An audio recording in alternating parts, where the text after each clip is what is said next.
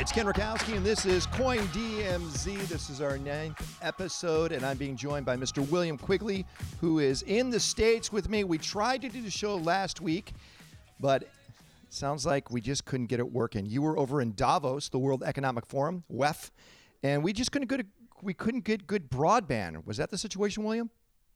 Yeah, pretty much. I mean, they've got it, but not in my hotel. So, uh, uh, yeah, it made it hard. Okay. So, for people that probably saw a lot of things regarding the World Economic Forum on television, what we see on TV, is that what you were experiencing? Well, I'd say partially. There's the whole pomp and circumstances of the annual meeting, the World Economic Forum annual meeting, where uh, all the uh, big TV stations are broadcasting from, and it looks very formal and presidential. Um, and that's at what they call the Congress, uh, which is a, a building where all the formal uh, presentations take place. And then there is, uh, it's kind of like Sundance, the uh, film festival.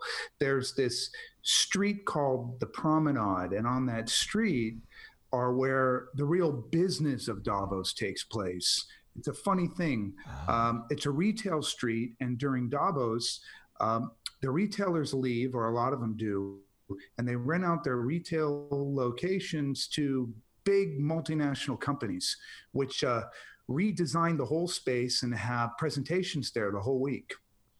And so that's where uh, the cryptocurrency community was really doing all of its work along what they call the promenade. And there were, you know, a dozen or maybe more presentations every day from different um, groups representing uh, blockchain and cryptocurrency companies. Uh, and uh, and then of course there were lots of people who were attending the World Economic Forum who were spending time um, learning about cryptocurrencies and blockchain technology by walking along the promenade. So, if the World Economic Forum, again, hence world, it's government where business come together.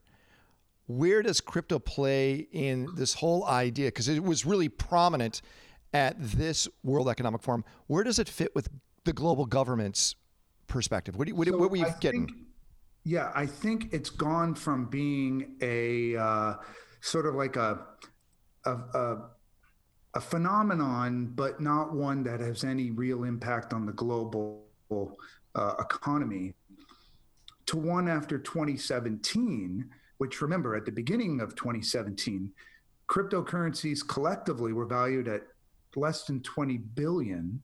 And at the end of 2017, they were getting close to 1 trillion in US dollar value. So uh, uh, the, the conference attendees of Davos, which are the uh, big multinational companies, banks, and uh, members of of governments, particularly the G20, which is the 20 largest economies globally, and of course presidents, prime ministers, and whatnot. Uh, they are looking at it now as something that needs to be dealt with. I, I suppose would be how I'd put it. And you saw it at the highest level being talked about, being the prime ministers and the presidents, or did you see more? Yes. Oh, you did. So you've heard, yeah. you heard it at that high level, saying crypto is something we need to talk about. Yeah, for sure. I mean, you had uh, the uh, president of the European um, uh, Community Bank. Uh, he said uh, he had a balanced view. He said uh, you know, it needs to be regulated by the G20, the 20 biggest uh, uh, economies. Uh, but there's quote lessons to be learned. You know, I find this stuff always annoying. Uh, one of the lessons he pointed out was, oh, cross-border payments are hard to do. Yes, they are, and that's one of the best uses of cryptocurrencies. But you know, if it weren't for Bitcoin in particular, these guys would never have even cared of how difficult cross border payments are uh, to perform and the cost of them. So, uh, you had guys uh, who I thought were jokes, like Robert Shiller. He's a famous economist, and he's a pretty negative, I would say, on uh, cryptocurrencies. But I liked his comment on CNBC. He said, uh, you know, it's possible that Bitcoin will be around for 100 years, but it's very likely to collapse before then.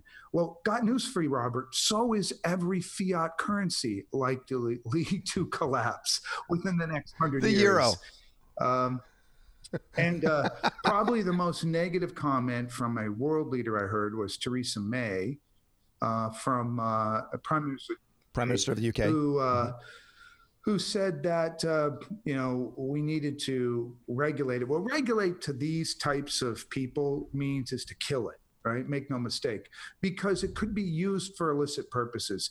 That's bullshit. All right, uh, you know everything from automobiles to um, you know, to, to US dollars can be used for criminal activities. So if that's your reason for trying to abolish something, then humanity would have nothing left.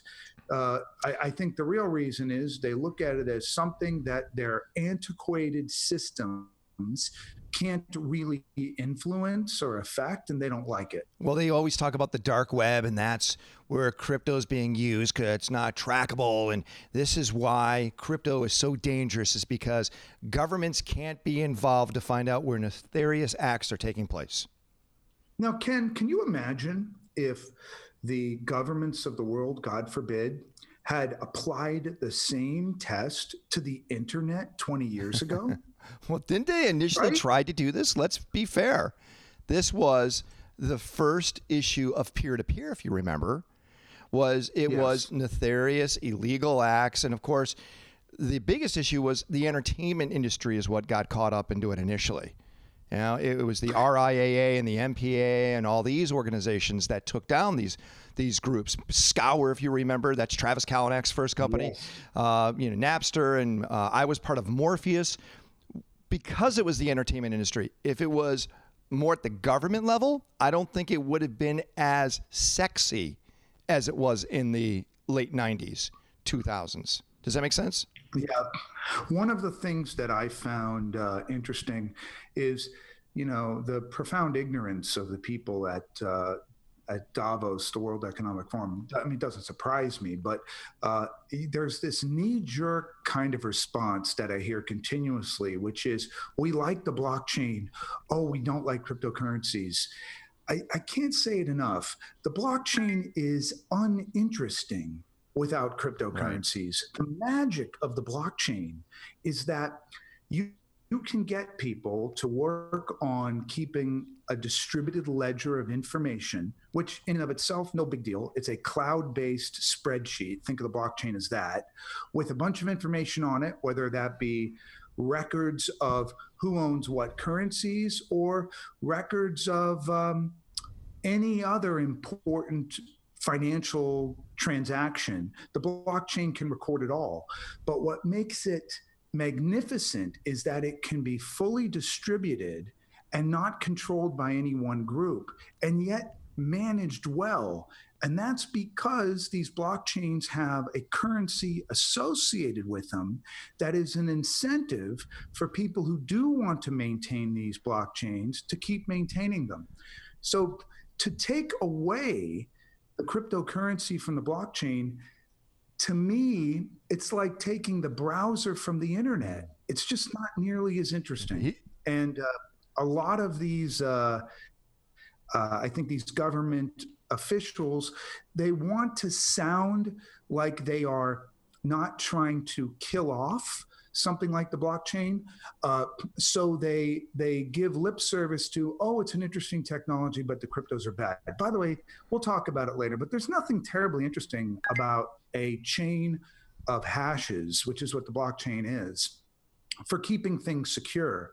It's only interesting when you marry it with a currency. I'm kind of feeling like this right now, William. The government leaders they're where George W. Bush was when the internets came out. Yes. They know the buzzwords. They may not know how to use them properly, but they don't know the depth of what those terms mean. Do you agree? Yes, I do. I the do. internets. All right. So, hey, we're going to real quick stop for a second. Many people may not understand who we are. That's William Quigley. William Quigley has been a serial investor, a venture capitalist. Uh, he has worked for big brands that range from Disney uh, to investing in companies like PayPal. Uh, he has been instrumental in launching thousands of companies. Uh, and he is seen a- as one of the most respected individuals when it comes to investing venture capital and now, of course, the cryptocurrency space. I'm Ken And I would say not thousands of companies, Ken, but uh, incubated and invested in uh, several hundred. Yeah, see, I, I, I would say thousands because just the workshops that you've been part of, just with me alone, just with me alone, you've probably have launched 250 companies through partnerships that I'm part of, just by my with me. So I would say thousands. Okay. Fair enough. So- yeah, fair enough. In, in terms of yeah, working with companies, sure. I'm Ken Rutkowski, and I've been part of this whole internets thing since uh, it started. I'm the guy that started the whole concept of what the podcast is in the mid 90s. I worked with Microsoft launching that type of technology, and then went to broadcast.com, worked with Mark Cuban, and then went to CNET. And we launched the whole CNET online radio network. And uh, I've worked with companies like Microsoft and, and Google and Yahoo and uh, been a, a fixture of the Southern California area for a long time. Now, spending more time in Asia. But we're here every single week, maybe possibly twice a week, to give you updates of what's going on with the crypto space. So, a snapshot from today, right now. Uh, Bitcoin is at $11,294.50. Now, you and I see this as an opportunity. A lot of people are saying, and I know you hate small snapshots, you're a long term type guy. They're saying, yep, it just bottomed out and it's staying there because it almost was 20,000. It just shows that Bitcoin, it really doesn't have all that gas that we thought. Yes, they are. And uh, uh, every year, as you know, Ken, for many years, in January, I've either spoke at one of your events or uh, another uh, public event, and I've mentioned that cryptocurrencies have a long way to go up. Uh, but they will have a uh, rocky path going up. They'll drop sometimes and then they'll recover because there's a lot more to be done. There's a lot more people who are going to own them. And uh, there's always people who've doubted. Uh, I'm not saying I have a crystal ball. I just know the fundamentals that are driving an interest in cryptocurrencies and blockchain technology have not changed. So these day to day, week to week sort of swings in the price have a lot to do simply with um, micro events. Uh, maybe a, a, big investor had to get out, and so they sold off. Or maybe uh, you've got a bunch of new investors coming in in a given week, which drives up the price of Bitcoin or another cryptocurrency. Anyone listening to this uh, podcast should know that my view is you put in enough money if you're an investor into the crypto uh, space where you're comfortable, but you are not worried if you should lose it all because it is highly speculative. And your time frame should be multiple years, three years to five years. Mm-hmm. Uh, I almost feel like the best thing to do is to put your money in, you know, a set of coins could be the top 20, top 50, whatever, and then set it and forget it, you know, come back in several years. Looking at the day to day movement, it's like the day to day movement of a stock. It's usually inexplainable. It's just you know the effects of uh, uh, the cumulative effects of supply and demand, and it may mean very little. So I want to do a shout out to my brother because he loves the show, Mark, and he goes, "I love when Quigley talks technical stuff." And one thing he loved that you brought up, and many people have said the same thing, is how you look at your portfolio and how you adjust it um, every so often and determine where certain things should go and how you move things around. So if you look at your mm. current portfolio right now and you look at what Bitcoin has been doing for the last, say, month and a half, do you put more mm-hmm. into Bitcoin or do you start leveraging well, it somewhere else? Um, I consider Bitcoin to be a core holding. So I always have, uh, it's probably up to uh, a third of my total crypto position is in is in Bitcoin, and uh, and I include in that, by the way, something I should mention. I include uh, BCH, Bitcoin Cash, um, and that's because mm-hmm. you know BCH was a fork of Bitcoin. I consider those two coins to be sort of a um, uh, potentially moving in opposite directions, though they don't always. Um, as some people know who follow this podcast, uh, a group of people wanted to change, I think, improve the way Bitcoin operates. They couldn't get the uh, uh, uh all of the miners of Bitcoin to agree, so they forked and which just means they split away from from Bitcoin, and they created a new coin called Bitcoin Cash, uh, traded uh, under the three letters BCH. And I believe if you own Bitcoin, you should always own Bitcoin Cash. And the reason is because uh, they're sort of like a hedge against each other. Um, if Bitcoin Cash starts to really work the way it's supposed to, and one of its benefits is it will process transactions faster and it will be much cheaper, then you would expect to see Bitcoin to go down. You know, if it if it fails, and I suppose uh, Bitcoin would maintain its price. So it's a bit of a hedge, and I would encourage people to uh, to own both. So right now I'm looking at Bitcoin Cash is $1,662 just to give everybody a, an update or a snapshot of right now. So since we're talking about portfolios, one of the tools I love for my kids and I use it too is something called Robinhood. It's a fun mm-hmm. little app that uh, was developed. I, I want to say Y Combinator came out of them. They raised about $187 million. And it's an app that allows you to buy stocks. You can buy your IBM, your Tesla, and it's a a, uh, a trading platform, a stock buying platform with 0 mm-hmm. fees. They found a way to, you know, uh, hold on to your money and make money on the interest on that. They have announced starting in February, you're going to be able to buy crypto inside this, meaning right next to my Tesla stock, I can own Ethereum or Bitcoin in the same portfolio management application.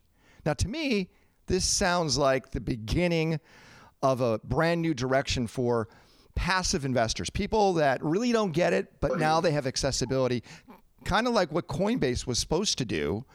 Um, but this is going to be a lot more aggressive, don't you think? I do. I mean, one, it's raised a lot of money, like you said, almost uh, $200 million. And um, it is geared towards the millennials. And that what is the number one problem people have who don't own cryptocurrencies but would like to? It's trying to acquire them. It is a pain in the ass. Mm-hmm. A lot of banks don't want people buying cryptocurrencies using their bank account, and um, and then the fees are high if you uh, use a credit card to buy the cryptos. So uh, the fact that this company is saying it is not going to charge fees does confuse me. I have to tell you. How? Uh, How can they do that? Yeah that's the, how can they do that? And and like anything whenever somebody says we're not going to charge fees as a company i always say you know add the word for now or you know words for now. So um, maybe they're using this as a customer acquisition strategy which is a good one. But um, uh, as you know for for uh, bitcoin We've talked about this. The fees have gone up over a thousand percent in the last 12 months it's very expensive to transfer Bitcoin from one account to another. Uh, it can be fifty dollars, um, and it's been averaging maybe between twenty-five and fifty dollars per transaction, which means you have to move a large amount to justify the cost. So unless Robinhood does that, and they they typically focus on small amounts. I think a minimum deposit, a minimum is a thousand dollars. Yeah. So, you know, fifty dollars that would be five percent. That's still an awful lot that that uh, Robinhood is going to absorb in order to um, you know honor this no fees. My guess is that will last for some period of time, but not uh, you know not more than maybe a year you know, in a 24 hour span of announcing this, because it's not available yet. They announced it, you're put on a waiting list, and almost 600,000 people signed up for it. These are real people that already have the platform. They have 3 million people that utilize Robinhood, and already 3 or 600,000 have signed up to utilize that. That's a pretty yeah, stunning number. It is, and and of course, it it shows you how how much people want to acquire cryptocurrencies. And of course, I believe it's a great uh, very speculative investment for people to make if they um, uh, have some money that they can afford to lose. So it's in the more high risk area of your portfolio. But, you know, the stock market has really disappointed many people, including myself, uh, over the last like 15 years. We've had lots of scandals in the stock market. We've had uh, massive crashes due to the banking system not working the way we thought it works. Um, it's not like when you invest in public company stocks, you're protected completely from loss. But compared to cryptocurrencies, uh, the stock market is can't ever offer the amount of return potential. You know, some of these coins have gone up 100 to 2,000 times.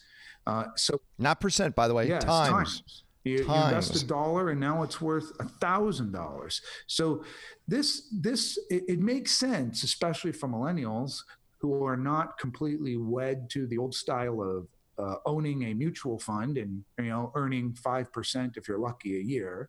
Um, they're looking for something that's different, and uh, well, my kids, my kids that are under, by the way, you know, 16, 13, they heard this and they both said right away, oh, great, I want to get rid of my Snapchat and get rid of my Twitter and convert yeah. it.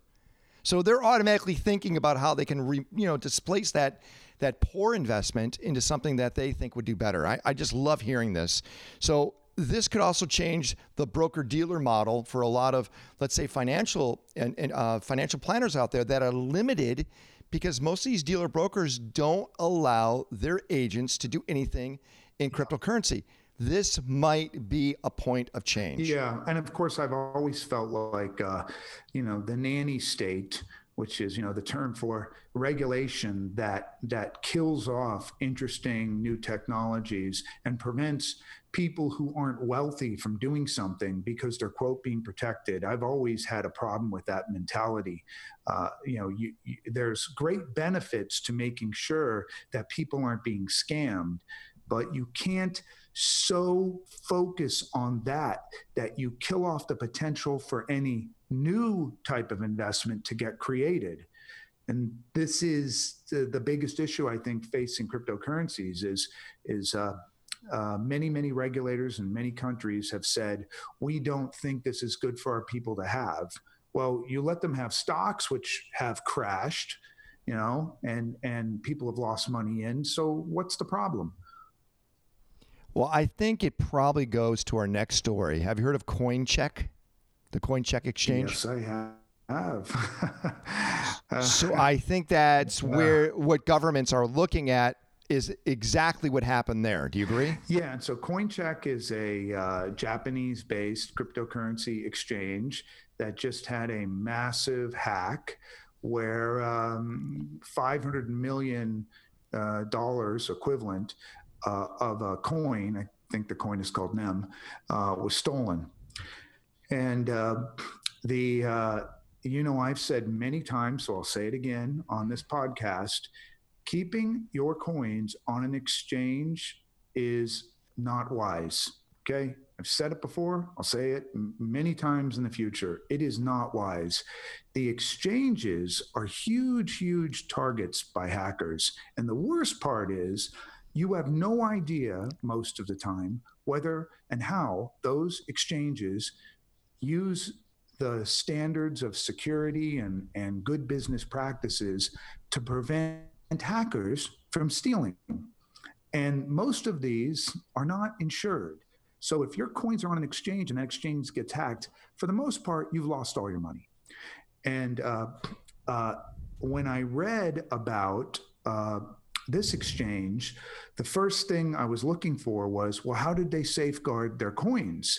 What I read, now I'm not saying it's it's uh, it's true because I haven't heard this from the exchange itself, but what I read was these coins were stored in a wallet that was not a multi-signature wallet, and that is really bad. So multi-signature wallets require several people uh, depending on the wallet, it can require three to six people who have to put in their identification in order for a transaction to happen. So they were not using a multi signature wallet. They were using a wallet that needed one password. So that was bad. Yeah, yeah. Oh wow. Terrible. and they're prob and they're probably using an an outdated version of Microsoft Outlook and they opened up a PDF they weren't supposed to. Well, you're probably right. Because that's that's where the viruses Yes, come from. And then, and then the hmm. other thing that they did, they had 100% of these coins, 500 million dollars of these coins, in one hot wallet. A hot wallet oh my gosh. is a wallet that is connected to the internet, meaning bad guys can get access to it. That is just an absolute no no. There would be no reason to have a wallet connected to the internet with that much uh, crypto in it. Uh, uh, we have this uh, term, we call it uh, cold storage, where you store most of the coins on the exchange. You store those in cold storage, which means they're locked away safely without being connected to the internet. So it appeared these two two vulnerabilities, all the coins in one wallet connected to the internet, and that wallet needing only one password, not multi-signature, was enough to get a hacker to come in and steal half a billion dollars worth of coins. So you're listening to Coin DMZ. He's William Quigley. I'm Ken Rutkowski. Uh, we are recording the show because we were supposed to do it last week, but William, of course, was hanging out at the World Economic Forum. Uh, we get him twice this week, which is a good thing. William, William, William. I don't know about you, but one of my favorite things to do every day, and it sounds so exciting probably to everyone out there, is to go to Starbucks. Yeah. I don't know. It's my habit. And I use my Starbucks card constantly. It is a regular thing I use all the time.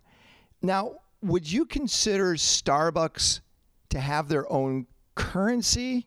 Or is it just, you know, hey, this is just a tool for them to utilize the interest on what everyone puts inside their Starbucks card account? Yeah, uh, I can't imagine Starbucks issuing its own cryptocurrency, and I think Howard Schultz, the uh, I guess he's chairman now, has said as Yeah. much. They won't issue their own currency. What he has said is that he thinks, uh, or he could envision Starbucks one day, not sure when, uh, accepting cryptocurrencies.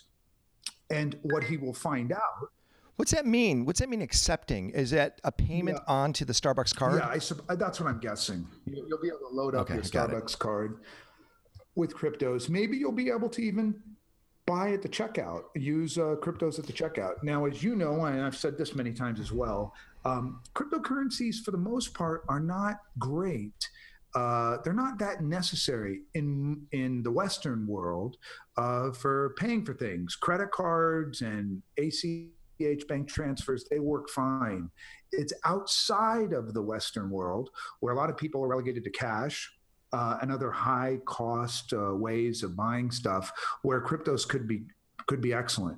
But before Starbucks actually starts accepting cryptos, they're going to have to do a lot of back office stuff. They're going to have to figure out how to account for it. There's no real rules for that. Then they're going to have to figure out how to uh, uh, roll it out. I assume the U.S. would not really be. Uh, they may not even get this, but the U.S. is not where they should focus. They should focus. Yeah, but but but William, uh, Expedia. I know it's not a point of purchase where you walk into a brick and mortar, but they take crypto. Yeah, they do, and I think that was great. I'm glad they did. Uh, there's maybe a slightly better argument for them to take it because they are selling uh, a higher priced item, you know, travel related uh, services. So, uh, you know, one of the benefits of cryptos is they're immutable, meaning you can't reverse them or do chargebacks, which means um, Right.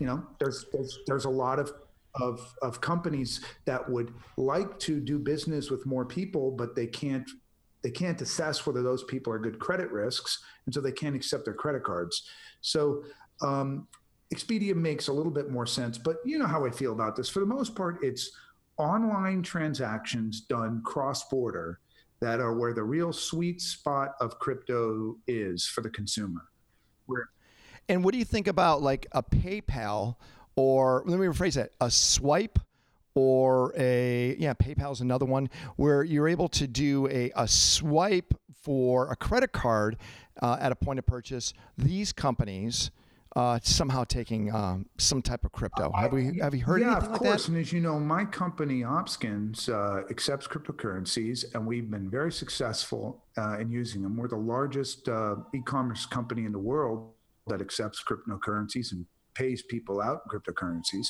And the main value we get from them is it allows us to avoid credit card fraud because credit card fraud is a massive problem for retailers. And Well, not just fraud, also payback. well, chargebacks. Chargebacks. So the chargebacks is Char- is fraud basically. That is the fraud. Ah, you know, okay. uh, somebody steals a credit card, they they use it online, and then uh, when the person realizes that the card's stolen, all those charges are reversed, and it's the merchant who pays for them. All right. Last thing before we get out of here. Uh, I love going on uh, cryptocurrency market capitalization, you know, cri- uh, coinmarketcap.com, and just kind of scrolling down and reading the names of some of these altcoins. You know, you got you got interesting ones that are out there. There is an altcoin which I, I just apparently you weren't aware of. Uh, I've seen the banner for it, and it's called the banana coin. Yeah, No, but this is interesting, right? It's it, it's pegged because I've actually seen some altcoins that are pegged to things like gold. This is an altcoin that's pegged to bananas. yeah, yeah, and and it's a. Uh, uh, it's actually it's this is probably in the family of what we call stable coins. Stable coins are coins that are linked to a uh, an index or to an asset, and so they don't tend to move around as much. This one is indexed to the price, I think, of a kilogram of uh, of bananas. Yep, yep. And What you ate this morning? Yes, and, and I assume the idea is uh, to uh, basically it's a way to either invest in an index, a banana index, so the coin will go up or down based on you know the price of bananas, or uh, to be used as, just as a as a uh, a coin that's stabilized against a uh, a very popular commodity. Uh, it's it's a it's a it, to me I have no idea who will use this or if it will even be successful, but it demonstrates why cryptocurrencies are so fascinating because you can you can do what what only before governments were able to do to peg uh, a currency to a particular asset. Remember, many countries peg their their currency to the U.S. dollar, like China, for instance. Uh, so here it's to a commodity, a very popular commodity, bananas. Uh, clearly, there's some use case. Uh, uh, the most obvious one is to hedging uh, for anyone who's got exposure to that agricultural crop. It could be an interesting and maybe cheap way to um, um, to hedge the risk of price movement of, of bananas. So on our next show, which will be coming up in a couple of days, William, I want you to uh, think about the top, and I don't want to say top ten, maybe top five things everyone has to think about when they're going to do an ICO. Ah. because everybody wants to do them.